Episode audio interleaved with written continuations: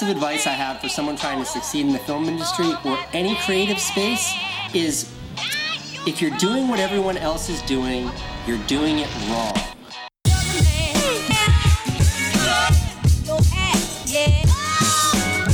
Welcome to Around the Craft Table, a podcast by film students about movies, making movies, and other stuff.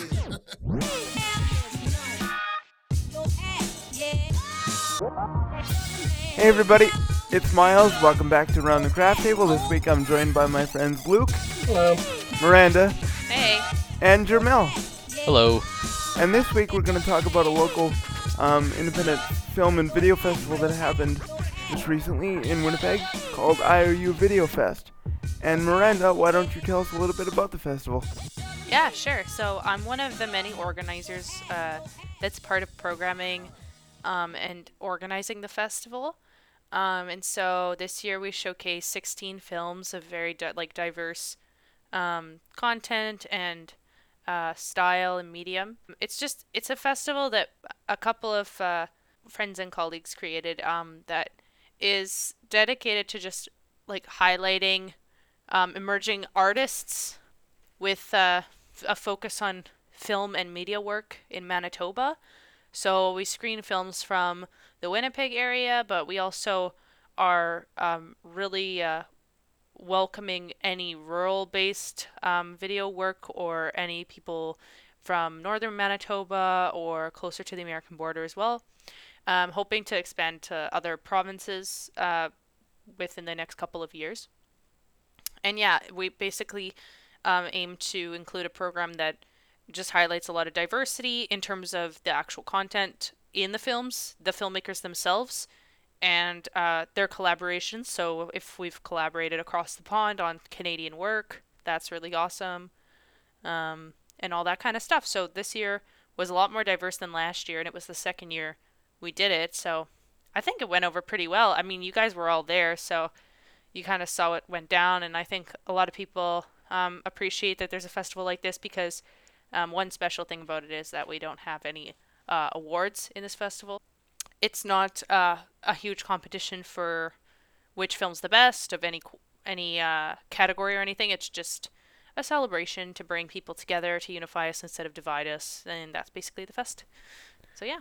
Sweet. Um, you covered any questions I think I would have asked. Why don't we just jump then right into our thoughts and sort of a roundtable discussion on the program this year and maybe Miranda you can talk a little bit about the theme that you were going for this year as we dive into each of the films to, to whatever degree we want to. Yeah, for sure. I mean, I don't want to single-handedly take credit for anything. It was a, like a very much Sure. a group effort, but yeah, um, yeah, the films are really different, as you guys probably could tell.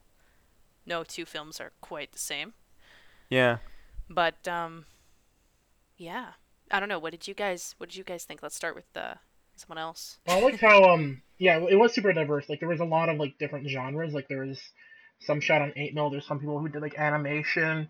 Some people Jesse shot on sixteen mil. One person had like a digital, completely digital uh like plant one that was super cool. So I like I liked how how diverse everything was. It kind of made everything kind of stand out because I know the the day the day before IOU they had the the Shark Comedy Festival and um and there was just a bunch of comedies, so like not everything stood out as much. Like they're all really great, but I like how this one was super diverse.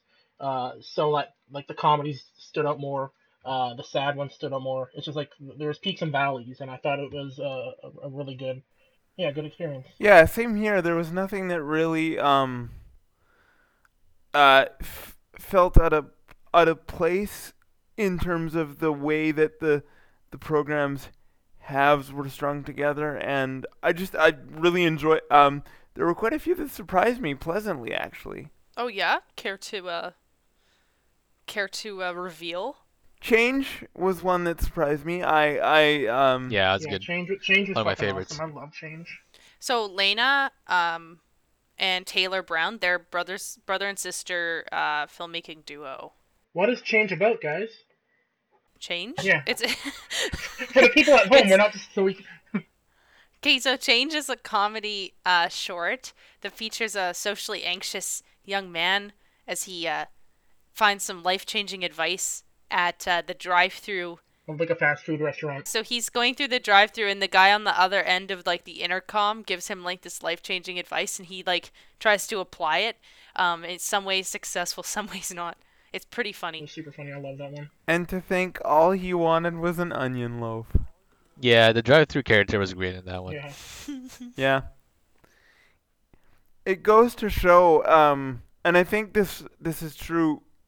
I think it really only works in comedy, but there's maybe a couple of dramatic exceptions. But how sometimes an unseen character can be so strong and so powerful that they can overshadow sometimes or be more compelling for whatever reason than a character that's on screen. I agree with you, Miles. In some cases, that is true. I think that the main character in Change was really strong. Like his acting, I, I, I really think his performance was strong enough to carry that that lead role. So Yeah, he's kind of he's kind of an absurd character. So like the fact that he's getting all this life changing advice from like just a voice kind of like only adds to it. yeah, totally. Like I think they're both great characters, but I don't think that the off-screen character like overshadowed the lead. No, I don't think so either. And uh, I like that one too because like normally I don't like comedies that have a lot of dialogue because I find it's uh, like I, I prefer comedies that show as opposed to just telling. Um, Change had a lot of dialogue, but it was all really really good. Like I I really enjoyed that movie. I, I find it like it didn't uh yeah Luke going off your point of dialogue sometimes what can happen with comedy is that comedies that are dialogue heavy is they can sort of um overstay their welcome with a particular set of jokes but this was so punchy and so so well um executed particularly with regard to the dialogue that it didn't give you time to go okay, this joke's a bit too long. It gave you just the right amount of time to enjoy a joke and then moved you on. Yeah, and the, the, the acting was so good that like it didn't feel like anything was like he wasn't like saying the same thing twice. Like everything, all every single piece of dialogue felt different. Um, so yeah, I, I, Change was probably my my favorite movie there. It was awesome. Nice. Uh, Jamel, did you want to add anything?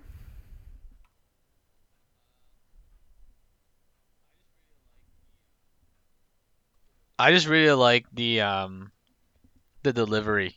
That's probably the best part of it in my opinion. Yeah. The delivery of the jokes were really well timed. Uh, especially in the beginning when he's trying to order the uh, the interaction between him and the drive-through person um were probably the best parts of the film and it's really good. It's really funny. Yeah, me too. Got legitimate laughs out of me when I watched it. It was awesome. You mentioned Miles that there were a couple that specifically impressed you or caught or surprised you rather. Yeah, I mean, one that surprised me, and uh, um, you guys can chime in on your opinions, but there was something about the way home. It was it was a, an experimental piece. There there was something about it. I don't know what it was, but it, it did it did strike me. It hit me. Um, I don't I don't quite know where yet. I think I'm still uh chewing on on that movie and making um coming to some conclusions about it, but it sort of struck me in a really interesting place, and I, I really enjoyed it. I don't know what it was specifically, but um, what did you guys think of that one, or any others that hit you guys?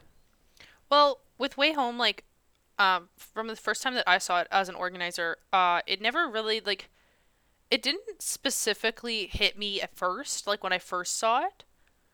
Um, but after like the third or fourth watch, I was kind of like beginning to understand kind of some of the themes. I think they are very like, I mean, those kind of those kind of poetry. Um, so for any of those who don't know, Way Home is a, it's like a cinepoetry film. So basically, um, there's footage, and then on front of the footage, there's poetry.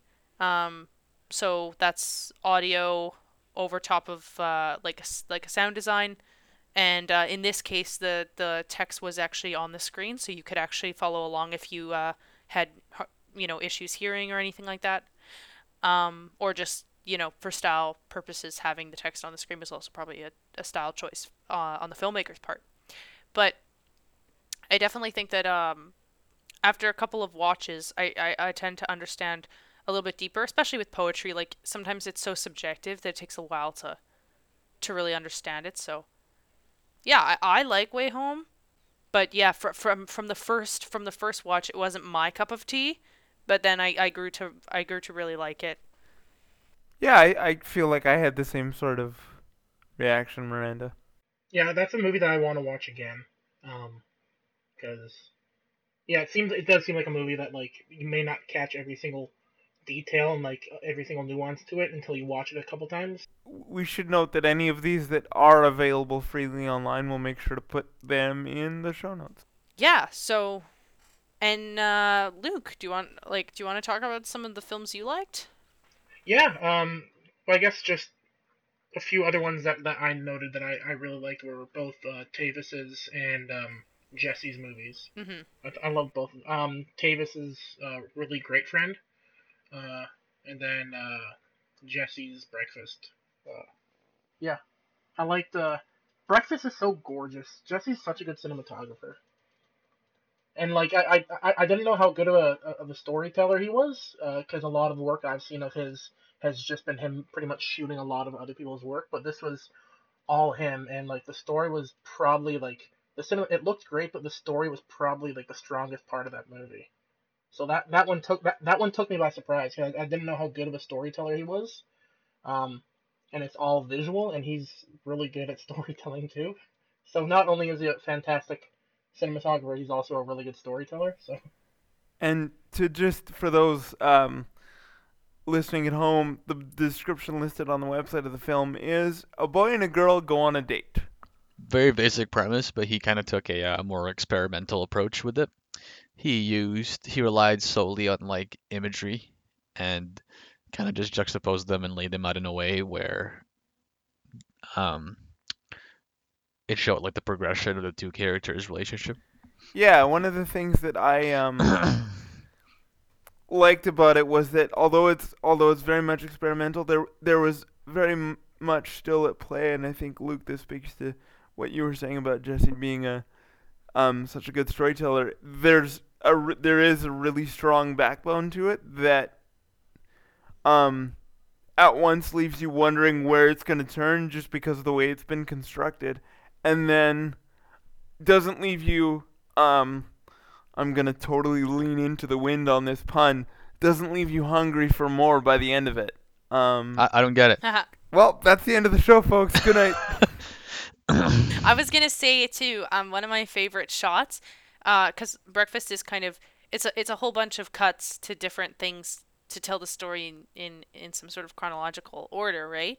And then at the end, it kind of jumps around and and it kind of like shows like kind of the, the the disarray of the whole relationship of these two people. But there is this one shot, um, and I remember when we were filming it because I was uh, like I was assistant director on that shoot, and um, it was the the the shot with the cereal box when the life cereal is shaking and the the cereal just spills all over the around the bowl, but not none of it really ha- lands in the bowl. So it's just like her life is like exploding and the life is everywhere. So that's one of my favorite shots. Yeah, her life, their life, the life's a mess. Yeah, the, my life's a mess. And then there's another one where, if you look really carefully at the scene where it zooms in on the party and the phone vibrating on the table, it shows that the contact name is Happy and that the guy is named Happy in her phone. And then later she eats the Happy ice cream over and over. Yeah, that was clever. So it's like she keeps she keeps helping herself to like the happiness, even though she's not gonna follow through on anything which is what I really like. That like that those metaphors, very good storytelling in my opinion. I really like Breakfast. Yeah, Breakfast is done really well. It's also like a big case of um you have to uh, the story that you're telling, you have to really understand it. You have to know it to some degree. Like if you, if you don't know it, I think we talked about this once, Miles, is if you don't know something that you should need to really research it. Um, but the other side of it is if it's something that you did experience and then you tell it, it'll come across as very genuine and people will feel what you're trying to convey because it's coming from a place of, uh, I guess, realness would be the word. Instead of it just being like, uh, this thing that I'm going to make and then suddenly it's like, eh, because it, it doesn't feel genuine. It doesn't feel like it feels shallow. Whereas this, eh, you can tell that there it, it comes from a deeper place, I suppose you could say. Yeah, for sure. And you're right, Jamel. There's really a sense of um, because of course Jesse being the uh, I don't want to say writer because I'm not sure that an experimental film would necessarily have something written per se, but you can sort of know the thing as the writer because you wrote it and it sort of lives inside your head. But like you were saying, Jamel, um, it is really important to know it from a directing standpoint and then being able to communicate that knowledge in a way that's useful for not just your actors but arguably everybody on the team. Yeah. Um. So just to move on to um the f- other film that Luke mentioned, really great friend, which is directed by uh, Tavis Putnam. It is a movie about a guy who just really wants friends. Um. And his mom and boyfriend go out of town, and he has the car for the whole weekend, and he just wants to hang out with someone and go to the park and throw snowballs, but he can't seem to find anybody to hang out with him, and it's uh it's it seems like a very simple premise, but a lot happens. But at the same time, not a lot happens. Yeah, I was gonna say like it's it's, it's really it's a like the perfect Tavis movie yeah where it's literally it's kind of about nothing, but it also like makes you question like the human existence at the Yeah. same time. Like just he's he's he's very dis like he's got a very distinct style, and like you know a Tavis movie when you see it. Um, and, Yeah, it's uh, it feels very human. yeah. And I just love how it's like he's just a giant he's a giant nerd that no one really likes. It's really sad and funny. Totally. Yeah. But at the same time so likable even though no one really Right. likes him in that world but as a character you kind of You gotta root for him. like you like I the mean, character yeah you root for him You can't not. Yeah, it, it seems like his character is because this is the same character. He's made like three movies with the same character, um, and it's it's very Michael Scott and like the fact that like whenever you like get down and th- like and like think, I don't know. It, it seems like it seems like the type of character that you that everyone kind of thinks they are when like I don't know when you like second guess yourself. I don't know. It's it's very I don't I, I can't really explain it. it's relatable It's super relatable. It's I, it's a relatable character yeah, like when I get down and I think like like no, my friends don't really like me. It's like I, it's very much like this character. Like it's just, it's really weird. I don't know. It's hard to explain. when i watch when i'm really down on myself i watch tavis's movies Aw. Yeah, pretty much. He's sort of the um, everyman by accident almost. But yeah, just to clarify, this is a comedy. Um, It is. it's very funny. My favorite shot is that wide shot when you see him throwing the snowballs in the wide open shot at the Assiniboine Park, and then he runs off to the washrooms. and he just runs It is really funny. yeah apparently that wasn't planned just kind of so that's that made it funnier because he just ran and then they do the smash zoom and then you see washrooms because then you're kind of like where the hell is he going why is he just running and then it zooms in and it says washrooms it's good Yeah. delivery good setup payoff An- another thing I love about that movie is that it, it's this this sounds like a negative, but it's super long winded. Like it's like an eleven minute movie, and like it, I felt like there was definitely a part where it lost the audience. It was like a Family Guy joke where like it, it, it was funny, then kind of became unfunny, and then became funny again just because of how long winded it was. Um, it was like it's it's really it's really bold doing that. Like it's like uh, like it's kind of a scary thing. What- wanting- what was- what was it? your- Sorry. what was it what part was it Yeah. like in the middle part, like it's just when he started driving his friends to um uh, to soccer. Yeah, I, I felt like it was uh there was definitely long-winded parts, but it kind of like that was kind of the point. It kind of just kind of put you in the, the day in the life of of, the of Ross, the character. yeah it makes sense because um, i think we've all been in car rides that are Yeah. like that or something similar yeah, just like an situations awkward where moment. you guys talk Yeah. and then it dies and then but you can't leave because of the nature of your vicinity. In this case a car driving you can't just be like okay stop the car i'm gonna leave. You know you have to get to the destination. So now you're just stuck in that car but the conversation's over. I was just gonna touch on something that you uh, briefly mentioned, Luke, and that was the idea of being comfortable enough to let go of your audience, because that's, exactly what he does.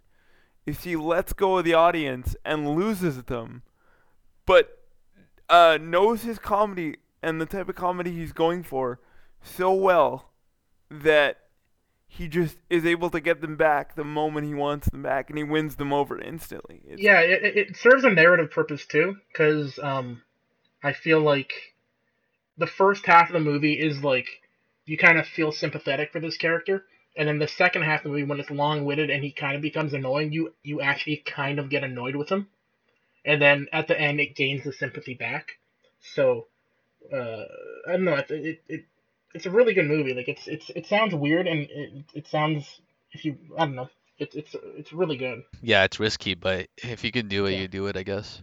The next one that I think is the proverbial elephant in the room is um, Scab, which is a science fiction film that was really well made, and I thought it was pretty cool. And there were some really cool special effects that were done for it. Who wants to start on that one? As a science fiction lover, I really liked Scab. Uh, it's a science fiction short.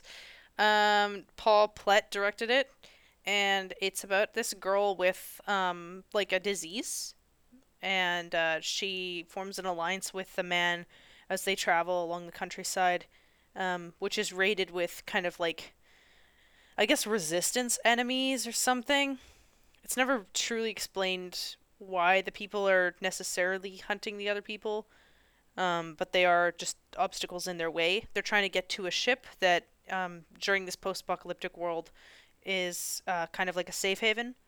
Um, but yeah, they encounter a lot of obstacles along the way. And um, its comments on, uh, well, sort of, I, I, I assume this was intentional comments on immigration, was uh, super well placed and appropriate. Uh, yeah, and uh, and the performances were just very good. Yeah, that's probably the strongest part of the film are the performances, I feel. That young girl, Meredith Rose, she's like, she's very very good. Yeah, she was really good. I I, I she I could see her on like a TV show Yeah, for You know, sure. with the something. Yeah, I could see her playing like, like an actual full-on character on a on a bigger um medium. Um, but yeah, uh, going back to what you said, I guess uh, it's really well made film. I uh, I really enjoyed it the entire time. I was intrigued. I wanted to see what would happen next, and it's always good because it had my attention grabbed the entire time. Um, that said, I guess my only sort of knock against it were some plot elements weren't super clear. Yeah, there was some stuff that was kind of vague. There were there, there was a few, yeah. Yeah, there was a few things that were left kind of vague, kind of like wait, um you kind of question, "Oh, what does that mean?" But by that point, you're expecting an explanation, but instead of an explanation, you kind of just get the an event happening and then it ending, and then it moves on to the next plot point again. And then you're kind of left kind of confused with that last thing. It only happened like I guess hmm, it only happened like once, really. So, it's not it's not that big of a deal. I wonder, Jermel, since you mentioned it, um, without without uh, maybe this is a little bit of an overreach on our part in terms of discussion, but do you think that was um intentional, the vagueness, or was it just uh was it so so heavy sci-fi that you just sort of lost it? No, I don't. I don't think so. Um, at least it didn't seem like it was supposed to be intentional. Sure. Um, if it was intentional, I feel like it would have been more obvious that it's supposed to be. The fact that we're kind of left in this gray area probably means that it wasn't. Okay. Um, if it is, you know, I could be wrong. Cool. Um, that said, that's just the impression that I got out of it.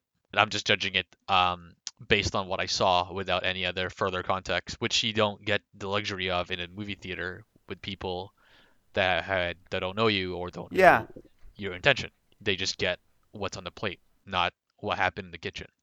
do you know that that film uh, was made as a proof of concept for a feature called Rama, the film. And you can actually go and find out more about their potential feature that they're making based on the short at ramathefilm.com. And that's going to be directed and produced and, and shot by the exact same team that produced Scab. Pretty excited, actually, for that film. Shall we take a break? Yeah, let's take a let's take a short break and then we'll be back with some more with some more discussions.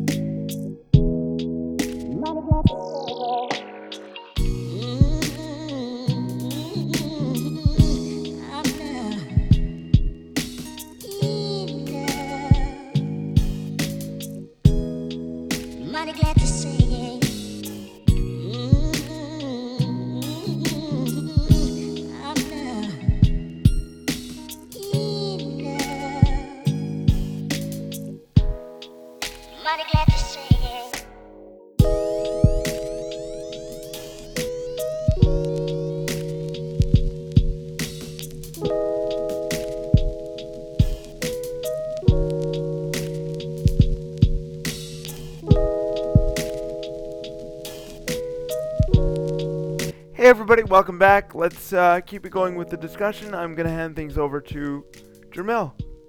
Hello. So, um, next one we're to talk about uh, is that unspoken thing. That one is by my good acquaintance Adam Izinski. Um, so, it's a film about, I guess the, the logline is a bittersweet story about a love faded but not yet gone. Which is, when I saw that logline, I was like, that is fucking perfect. That's a really good description of the film. It's exactly what Yeah. it is, without spoiling anything. Um, so, yeah, no, I I I was the uh, editor for it, so I I was you know I played around with the footage a lot. We had about five drafts total of like five cuts total. Sorry, uh, of the film, and then yeah, the one in IOU was the last one that we ended up with. Um, and I guess the thing. Wait, you only made five cuts in the whole movie? Yes, it's only five cuts in a movie. it's a joke. It's a joke. so the main Hashtag the main editing joke. character in the film uh, is uh, me. I'm just kidding. I'm just the guy that walks by. Um, anyway, so in this film, I don't know. I think what Adam does really well is he likes to focus on. I- How do I put it? The the Humans? yeah, I guess because then Tavis would have his own version of that, but Adam's uh, approach would be he focuses specifically on the relationship and the dynamics of a relationship between humans. That would be his main focus, and he likes that. He likes playing around with that, um, and he does it really well in that unspoken thing because um, he focuses on, in this case, well, uh, as the title suggests, that unspoken thing when you know you go to a place, you see a person that you used to be like dating, or a person that you used to be best friends with, or somebody that you used to have class with every day, or whatever, and then you go to a place, you see them, you don't talk to them. You both make the unspoken decision not to talk to each other. It's just a weird phenomenon that happens to a lot of us, um, and that's what he wanted to capture and then he mixed in a little bit of um Adam has this thing where he he takes like little tidbits of mine and Jesse's um failed attempts at romance and he mixed them into his movie. Adam has a thing for that. It's pretty funny. Anyway, um he took that again and he mixed those two ideas together and then this movie came out. Um and I don't know, it was just really fun, you know. It we filmed at a laundromat. Adam has a thing for like John Hughes 80s teenage coming of age stories, so he he put that sort of um vibe and atmosphere into it. And he decided to go in no dialogue because it goes with the whole things being unspoken. So eh, all that together, I think it he um it's woven really well, and the way that we edited the the um the film, we Adam purposely wanted to hold certain shots, and so closer to the beginning, a lot of shots had to be held, and then it sort of crescendos during the dance. And if you notice during that part in the film, the cuts are faster until the very end, where all the shots are pretty much all held again. so there's that crescendo and the editing, and that's kind of what I tried to do to the best of my ability as an editor. And yeah. Anyway, what are you guys' thoughts on it? I liked it. I mean, full disclosure, I also worked on it. I did some of the visual effects for it. Um, I didn't spend nearly as much time. Actually, I don't think I spent any time with footage directly, but it was just more conversations with Adam about the film and getting to know the film and sort of what the intentions were for the visual effects that I had put together and just just seeing I've seen his stuff before, but every time I see it, there's uh something new that like I'm just like, damn, he good. Like that's it. I know that's cliche and whatever, but it's just really cool to see stories told in that John Hughes esque way that nobody, at least mainstream, really is doing anymore. Um, if there's anybody, No, no. The last one, the last big one was probably Easy A. sure, I mean, I worked on it That's as it? well. Yeah. Um, I love that unspoken thing. I did the sound design on it. I was also the AD, so I was kind of heavily involved as well. Um, yeah, I mean, I love it. I mean, it represents exactly what that feels like. I've I've been in that situation more times than I care to admit. yeah, So, it it definitely is like very relatable, and I think that people watching it, like, even though there's no dialogue, you understand what's going on. Um, and it's beautiful. Like, it's just a very nice looking film, and that's due to the great crew we had that day. So, yeah, Brennan and Jesse making things look nice. As, as someone as someone who wasn't on set or didn't help at all with the movie, I really liked it too. Um, it is it is super gorgeous and like I like how there's no dialogue. Like the entire point of the movie and the story is so visual that like Mhm. dialogue isn't needed. Um, and like since it's, since it's about people not talking to each other, it'll be weird if it was dialogue.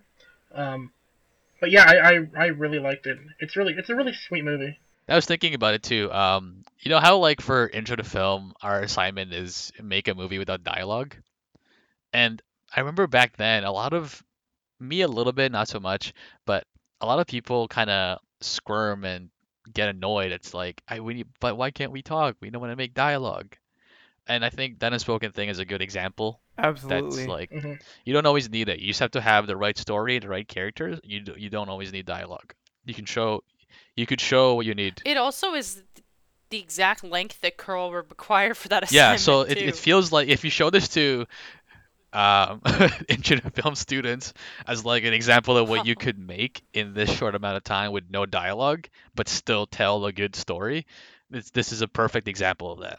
I think the only major crew person we're missing on tonight's panel from this movie is the director himself. Um, that's pretty funny, given that we all we all worked on it in some capacity, with the exception of Luke. But no, uh, it's just it's just r- there's not like I know this might sound weird, but I'm sure you guys will know what I mean when I say it. There's there's not a bad beat in this thing. There's not a moment where where it it loses its footing partially partially because it is so short, but yeah, it's just a really tightly constructed thing. And Jermel touching on something that you mentioned earlier, it it's it is a prime example, much like breakfast, of no uh if the, if there's a big lesson you can take away from this for those of you interested in film listening who aren't in a position to make any yet, know your fucking script. Know your story. Like this this movie shows that through and through that Adam not only knew the story as a writer but knew it as a director and knew how to get it to his cast and crew. Definitely, and it, and just because um we, we just haven't mentioned it yet, very great performances from Jack Meyer and Brooklyn Kilfoyle on this one. Very good. yeah, for sure. Um, having no dialogue, I mean, as an actor, I'm sure that they're they're not uh, they're not unhappy with that, but it also provides its own challenges. You know, Oh, absolutely. I mean, I can I can speak a little bit as from an acting perspective on that, and I don't know what scares me more: having a mountain of lines to remember, or or none. or none exactly, and and the urge to want to say something, and knowing that you can't. All right. Um, so the next film that I want to talk about because it is the film that mostly affected me in the program, um, is the animated movie that was done. Well, it was actually animated in Poland, but the the the singer songwriter whose music video this is for is uh, a Winnipeg based singer songwriter named Adam Hallstrom. So the p- animation was done by Martina Koliniek. She's a uh, Polish animator. Uh, it's claymation. She is based in Warsaw, Poland, um, which is actually where a cousin of mine lived for a while. Um, and yeah, it's this story about a boy and his childhood friend who is a gift that he got uh, one Christmas or birthday. I, I'm- I'm not really sure which. And uh, just, yeah. Uh, and then just him finding a comfort through uh, those powerful memories of like being a kid and just like having imaginative adventures with your toys and as a as a kid that uh really really indulged in like imaginative storytelling from a very young age and like playing with dolls and playing with stuffed animals and Playmobil specifically um We are not sponsored by Playmobil. no, and also like the uh, the Schleich horses and like animals. I collected a bunch of those. You're also not sponsored by Schleich, but Not yet. basically, I just like I don't know. It's very simple. Again, like Adam's film, very tight. Like it's not long, um, and I don't know. It's it hits you and uh, animation does this to me and i'm not sure if you guys also feel the same way but animation hits on this childhood nostalgia because Yep. especially stop motion just messes with me so badly like it tugs on my heart and honestly the first time that i watched that film i sobbed for like a good three hours jermel you know this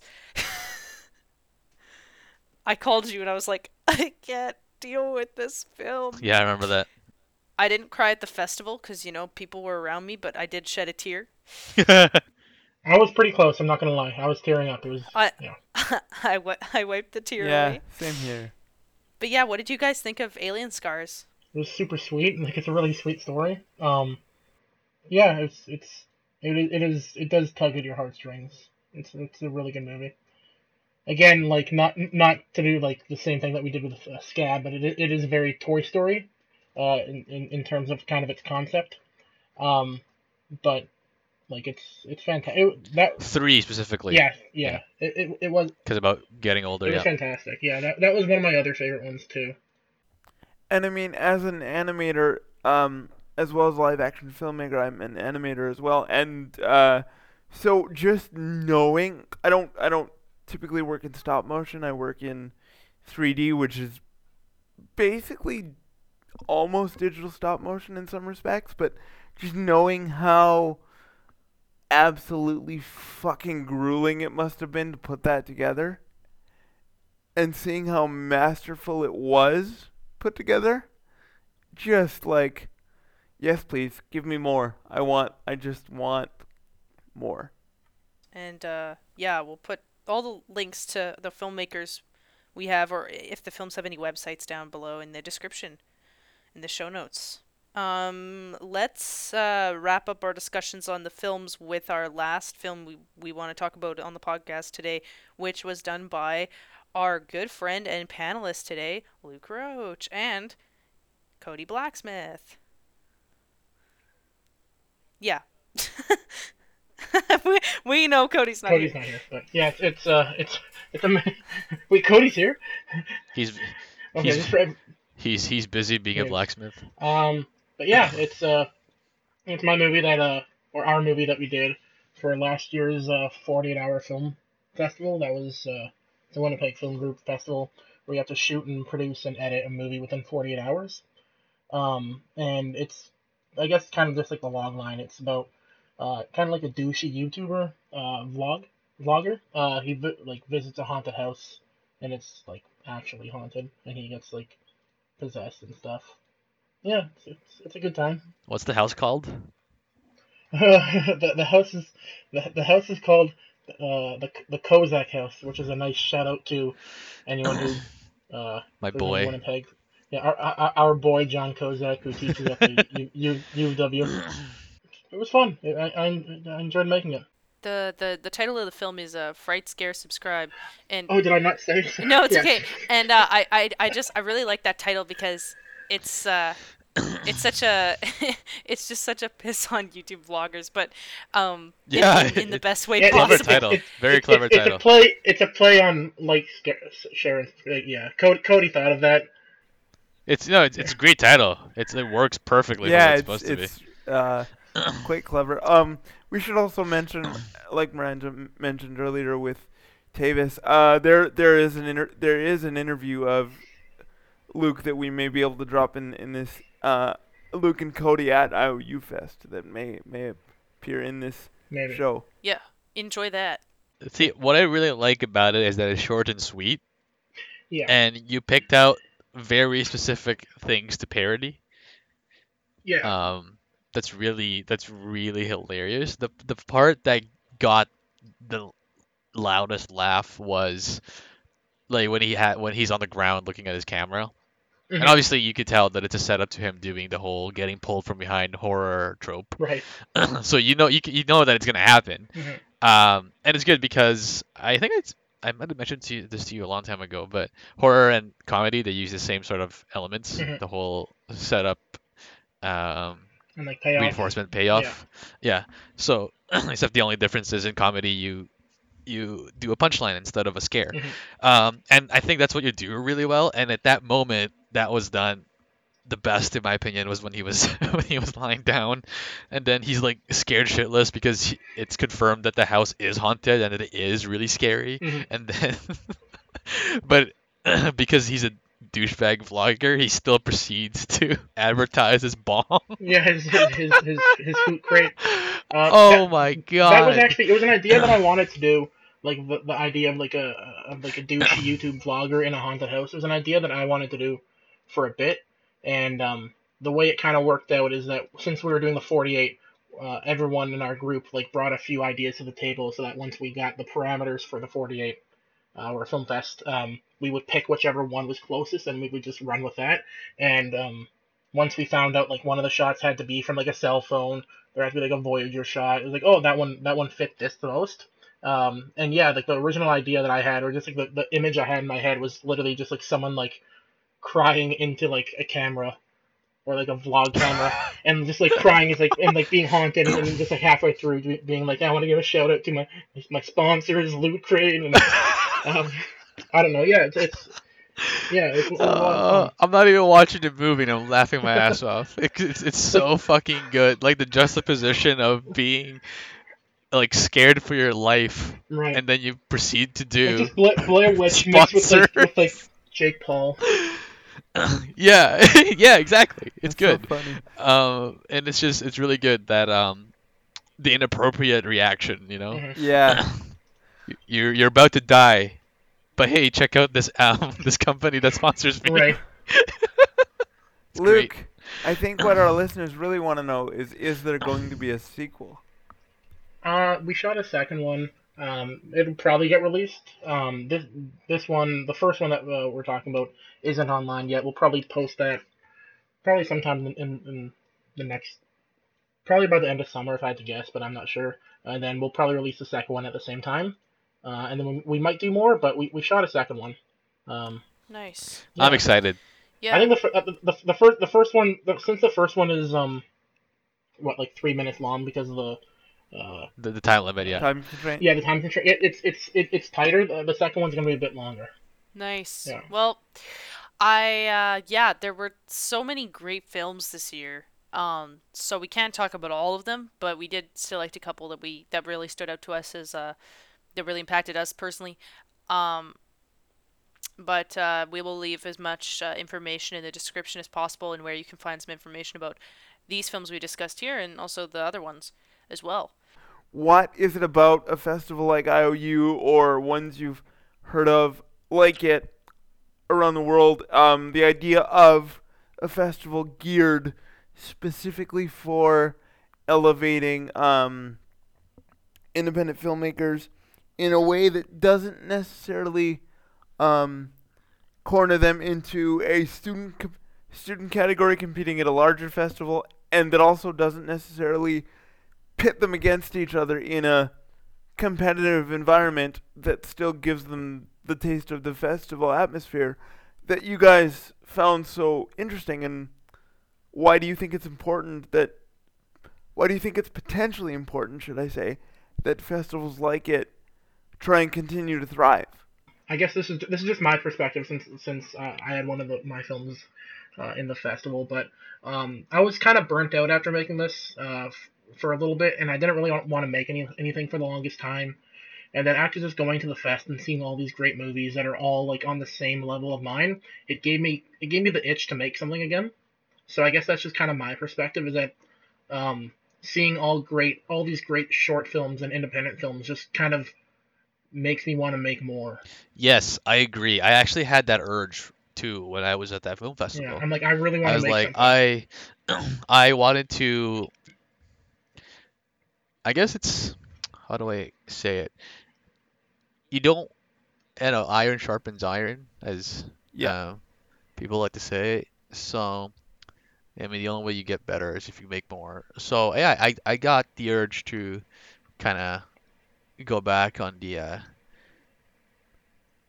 on the on what I my ideas and try to see, you know, flesh them out even more. I got the urge to go back to them and actually do a little bit of work on them to hopefully make them somewhat soonish. And I think that's a, you know, it's a good unintended effect of the festival. Mhm. And Yeah. I'm sure if uh, two of us, that's literally 50% of the people on the podcast right now, have that feeling, that got that feeling, I'm sure a lot of the people that were in there, most of which were, you know, filmmakers or in the film uh, world in some capacity, got the urge to go, all right, you know what? That, that was good.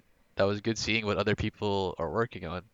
I'd like to make more There's some stuff. Yeah, totally. Like, uh, speaking for myself, I can add to that to that fifty percent, and say that like I've had um, a script in the works since last spring that's pretty pretty big and pretty um, ambitious. And I say that not as a point of bragging, but merely as a point of fact. It's pretty ambitious, and it's like I hit a point where um, my writing partner and I are, are ready to ready to shoot the thing, or we think we're ready to shoot it, and it's that sense of uh, fear that sort of strikes me more often than not. Of oh my god, am I ready to do this? Can I do this? Am I the right person? Can I make movies in general? Should I be doing this? And then to see all this great work shown off by um, filmmakers of frankly all ages and all skill levels that is so strong and so really well put together. It's just it's just it's like a fucking comfort blanket. It's like, yeah, okay. I guess I'll I guess I can make another project. I just it's just nice to to remember that In the um, end.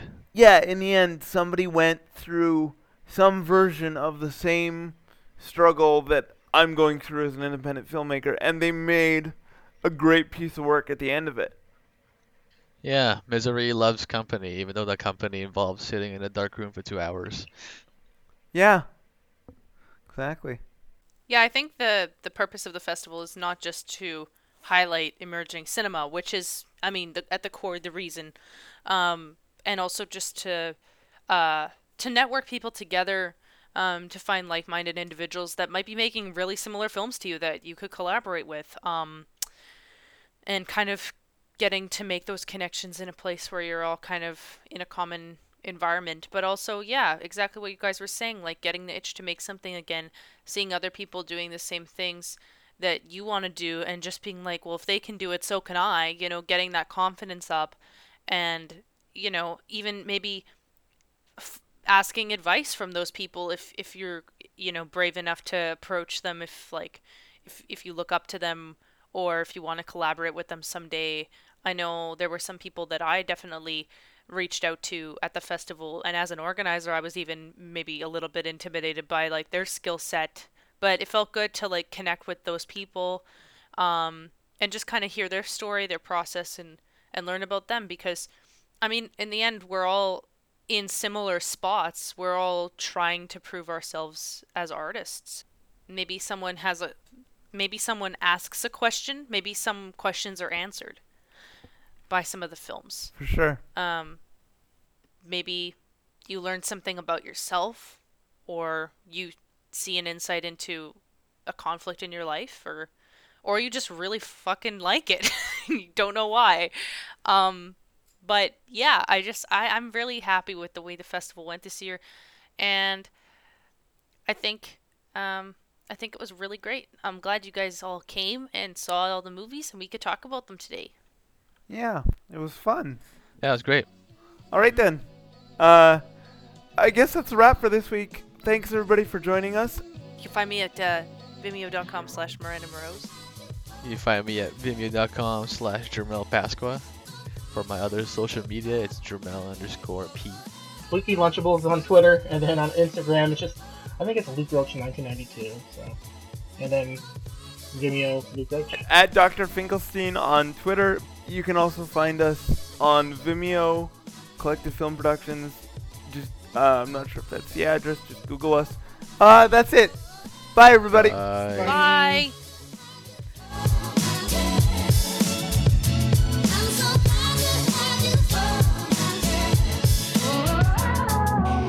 It's Miranda from the Around the Craft Table team, and you've just heard episode 7. So, we went to a film festival?